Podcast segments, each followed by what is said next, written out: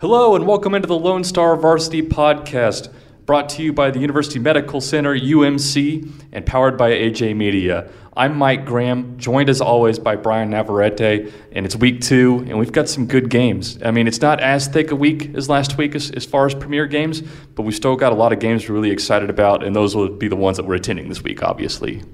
Yeah, uh, exciting first week, and then uh, in this second week, I think we're going to see a lot more uh, football, a lot more upsets, and a lot more fun going on. I agree, and we're just going to rehash. We know we've done this before we just want to get it out there one more time. A couple of teams that we were impressed with, and we'll start off with with Coronado, which uh, beat Plainview 56 to 56 to 14. And what can you say about their passing offense? Qua, or Quay Gray goes off for 350 yards, 369 actually, if I'm counting correctly. Uh, and, and just some big time playmakers. They're going to be a scary team once District 4 5A play begins. Yeah, uh, kind of seemed like he's already in midseason form early on. Uh, this is a team that returns an experienced quarterback in Quay Gray, and you knew they were going to run the, or throw the ball coming into it. But uh, I think in your gamer, you actually had somebody else play listed as the player of the game, Miguel Garcia. Yeah, Miguel Garcia. Uh, unfortunately, he had to leave the game early with um, an undisclosed injury. We're, we're not on the impression it's too serious. But in the first half, he recorded three and a half tackles for loss. Two and a half of them were sacks. So well on his way to perhaps being Texas's sacks leader for a second consecutive year. Now the other game that really grabbed our attention, just because of the size of the two schools, was um, Lubbock Cooper's win. It's 17 to 14 win against Amarillo High. And later on in the show, we're going to have Cooper head coach Max Kattwinkel with us to to kind of just talk, just discuss the game. But Bryan, what were your thoughts? You attended that game. I thought uh, defensively Cooper looked sound. Uh, they had some impressive defensive back play as well as linebackers. I think on the line too. It's just their offense was struggling a little bit, and I believe Kattwinkel kind of uh, talk about that a little bit more in depth. But I was impressed that Cooper was able to stay in it the whole way because that first game I think is always a gauge as to where you're going to be at the regular in the rest of the season or what you need to work on you know, where do we need to improve and everything? And obviously, I think they took something away from that, but they stayed in the game the whole four quarters. You know, they didn't win it till fourth. Yeah, uh, but before we get into him, just what were your thoughts on the team? I I, I thought they were impressive. Uh, like I was mentioning, the defense. Um, I was impressed with Jake Kirkpatrick and uh, one of their linebackers able to break up a pass there at the end. And Kattwinkel, like we had mentioned, we'll get more into it, but you know, uh, he was mentioning the wing T and how sometimes that can cause some problems in the pass game, even though it's primarily run. And I think so too. Without further ado, we'll bring on Lubbock Cooper head coach Max Kattwinkel. Well, joining us on the line right now is Lubbock Cooper head coach Max Kattwinkel. And it was a big week for the Pirates. They got a 17 13 win against Amarillo. And I mean, coach, just tell us your kind of your opening thoughts on that game and, and how big that was for your program. You know, they, they outnumber you a lot as far as student population. They do, and and but more importantly, it's a big win for us just because they're they're a, this is a great program and uh, they're very fundamental on uh, all both sides of the ball. And in order to beat beat a team like that, you you got to play pretty well, and uh, especially for a first game of the season, uh, I walked away from that with a with just. Uh, a good feeling about it. We're, we weren't perfect by any means, but did a lot of good things and was able to beat a good school. What's it like to, to coach in you know such a tight game? I mean, what what kind of toll does it take on your body, and, and how, how much of a relief is it when it's over and, and you're out on the winning side of that? It's it's you know it's mentally draining for sure. It's a lot of fun. I mean, I, I love coaching in those games, but when it's over, you're just like, oh my gosh, you know, uh, you're you're exhausted. But uh, it's uh, it's a lot of fun. Um, you know, it's a lot better than you know, being down by 50 and trying to coach. I can tell you that those games seem to drag on forever. So uh, it's a lot of fun. It just uh, makes you tired when it's over. You know, kind of reflecting on the game, uh, defense came up with some big plays for you guys. They were able to get you guys the ball back. Uh, can you talk about them a little bit? Specifically, maybe your defensive backs there at the end, you know, just kind of taking away that air game? You bet. Um, you know, and, and, and facing the wing T, that's that's as crazy as it sounds, it's a defensive back nightmare because uh, you know you're you're playing the run, which you have to, and then all of a sudden they they you know play action you and and the ball's in the air and that can be a nightmare. It's it's a lot tougher than on them as a defensive back. It's a lot tougher facing that kind of team than it is someone who you know comes out and you know they're going to throw it 40 times a game. You know, so I thought they did an excellent job of of reading their keys and and being disciplined, and then uh, keeping things in front of them and and making hits when they had to. Understood. Uh, you had some also some offensive players kind of step up for you guys in that game. Andrew Stimnacher, um, specifically. Uh, I guess talk about the offense and some of the progress you guys have made uh, heading into this next game. Well, it was good. Uh, you know, we're, we're we're a work in progress. Obviously, you know, we're uh, working a two quarterback system, and I thought both of them uh, played really well at times, and then at other times they showed some inexperience. But uh, I was happy with them uh, for game one, and then you know Andrew Andrews that's just Andrew. He he had a great year for us last year, and um, he's he's going to be big for us again this year. He had a great game, and uh, another guy I thought had a good game. Uh, receiving wise was Riley Keene. Uh, Riley was in the quarterback battle and and still played a little quarterback for us on Friday, but uh, he had a good night receiving too. So, you know, we're a work in progress, but overall, I was pleased with their effort and uh, just gotta gotta fix some X's and O's kind of things. You kind of touched on our next question. We were wondering about the two quarterback system and if, if that was something you just wanted to continue rolling with, or if, if at one point there's going to be a decision that has to be made uh, for the long term future of the program since both these guys are juniors. They are, and you know, we're you know a lot of a lot of people look at that as a as a negative situation. I I think it's uh, I think it's uh, it's a positive situation right now. I mean, uh, early on, uh, Brendan came in and gave us a big shot in the arm and, and got us some momentum going and did a lot of good things. And then Cole Carter closed the game out with a really good drive and uh, played really well down the stretch. So, you know, until I see some type of separation between those two guys, then you're going to keep seeing them trotting out there every Friday night. So, uh, and I'm going to use it as a positive, and I think they are too. So, um, if you got two guys can play, let's play them. Understood, Coach. Uh, kind of looking ahead, uh, what do you kind of expect to see from the opponent this week? You know, uh, I think we're, you know, what kind of alarms me about them is that uh, they had their open week or their bye week one. And so really all we have on them is some scrimmage tape, which scrimmage, you know, doesn't give you a lot of a good feel for what they do. Um, you know, they're in the second year under Coach Selman, so we kind of anticipate some things they're going to do, but we're going into this one uh, with a little unknown. They've had a little extra time to prepare for us. They've got a lot of guys back on both sides of the football. Eight and nine, I believe, is uh, eight uh, offensively and uh, nine defensively. So um, they just missed the playoffs last year. They're going to be hungry, and they're and they're a good program. So we we've got to work that out for us this week. In practice, is that kind of the message that that um, Canyon Randall can throw the kitchen sink at you this week if that's what they want to do?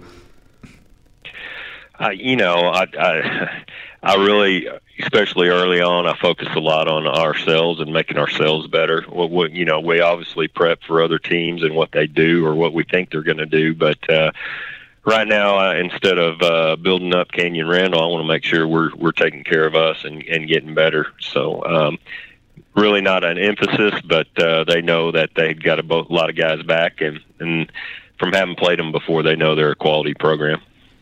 Coach Kattwinkel, we really appreciate your time as always. Thank you so much for joining us today. You bet. Thanks for having me.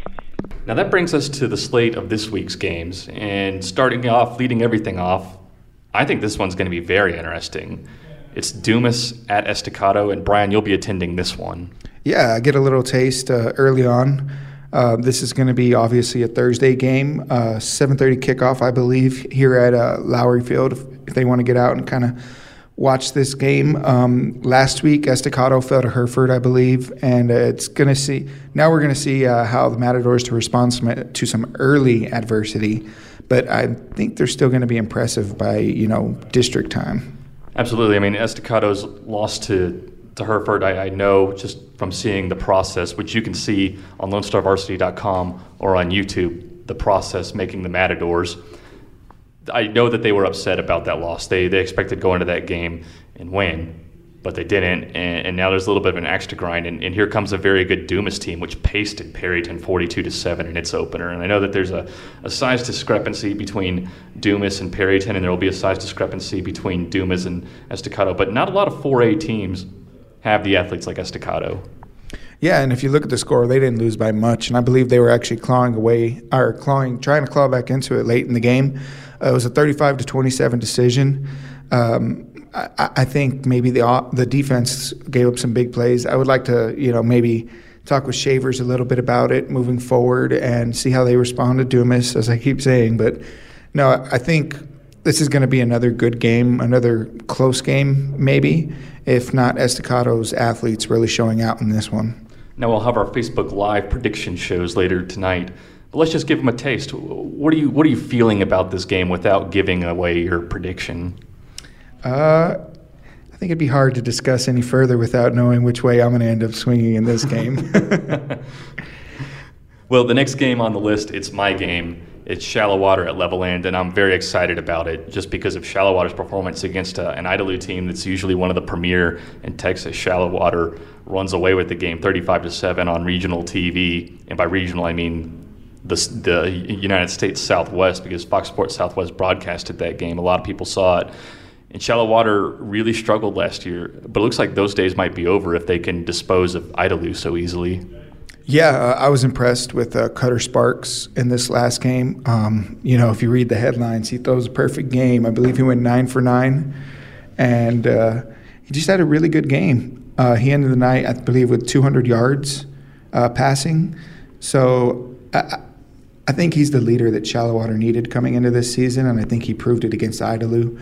Um, according to uh, some people, when you're watching that game, they were all over the place you know, they were running the ball, stretching it out, and then next thing you know, they look like a past first team.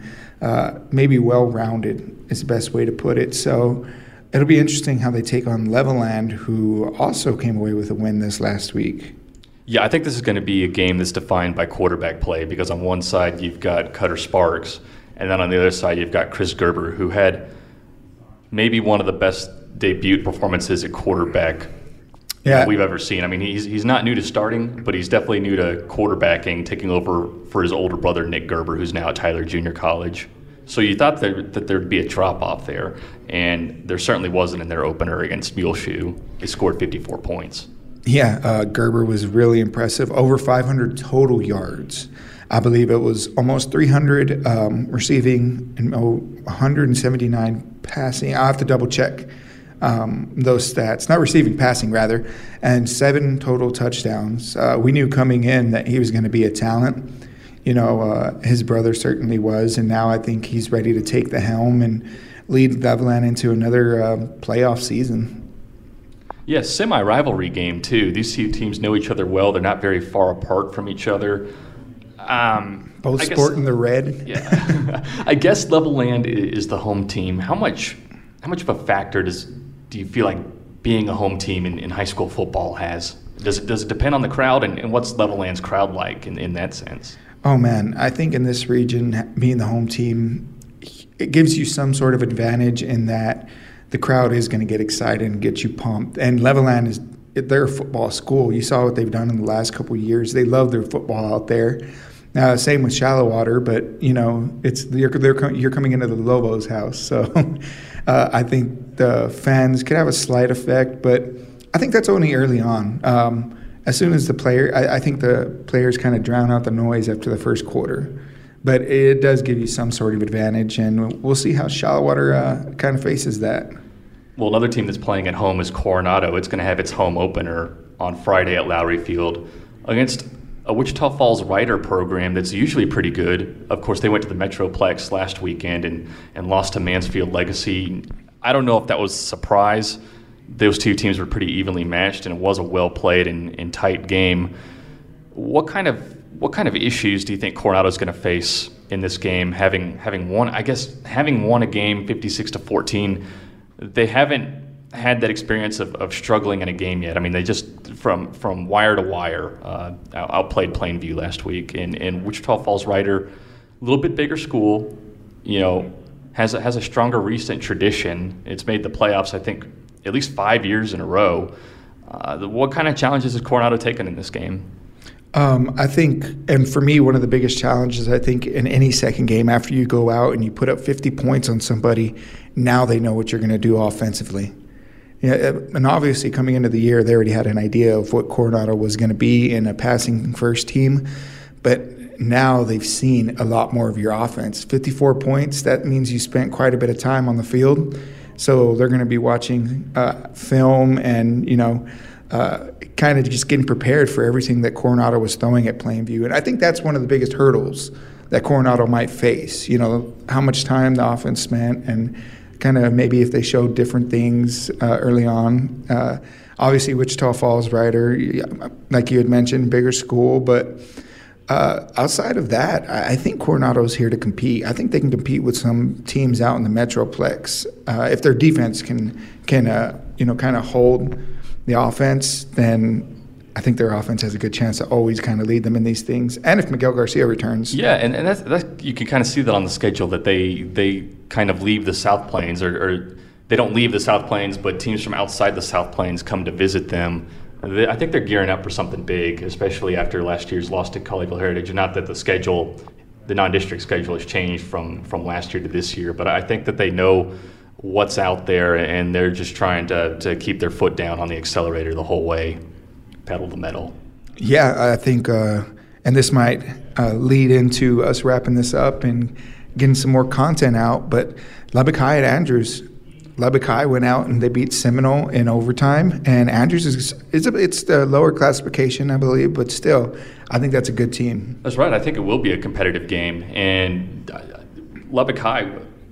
If, if you've seen our coaches show, which which should be available right around the uh, vicinity of where you clicked on to listen to this podcast, You'll see Jason Strunk, and he'll explain four key plays in their 17 to 14 win against Seminole last week, a, a Seminole team that made the regional quarterfinals in, in 4A Division two, and a lot of people thought that it'd be Seminole uh, favored in that game, ourselves included. And yeah, I mean Lubbock High just, I mean they they like like Jason Strunk said, they kind of rope a doped Seminole. They they felt like their conditioning would make up for what they lacked athletically and you saw that in the film, and he was able to yeah. point that out to you. His description of what's going on and what happened in that game was so, I think, on the head. He pinpointed it. Uh, he broke it down to how they were able to come out with that win, and I, I really enjoyed having him come in.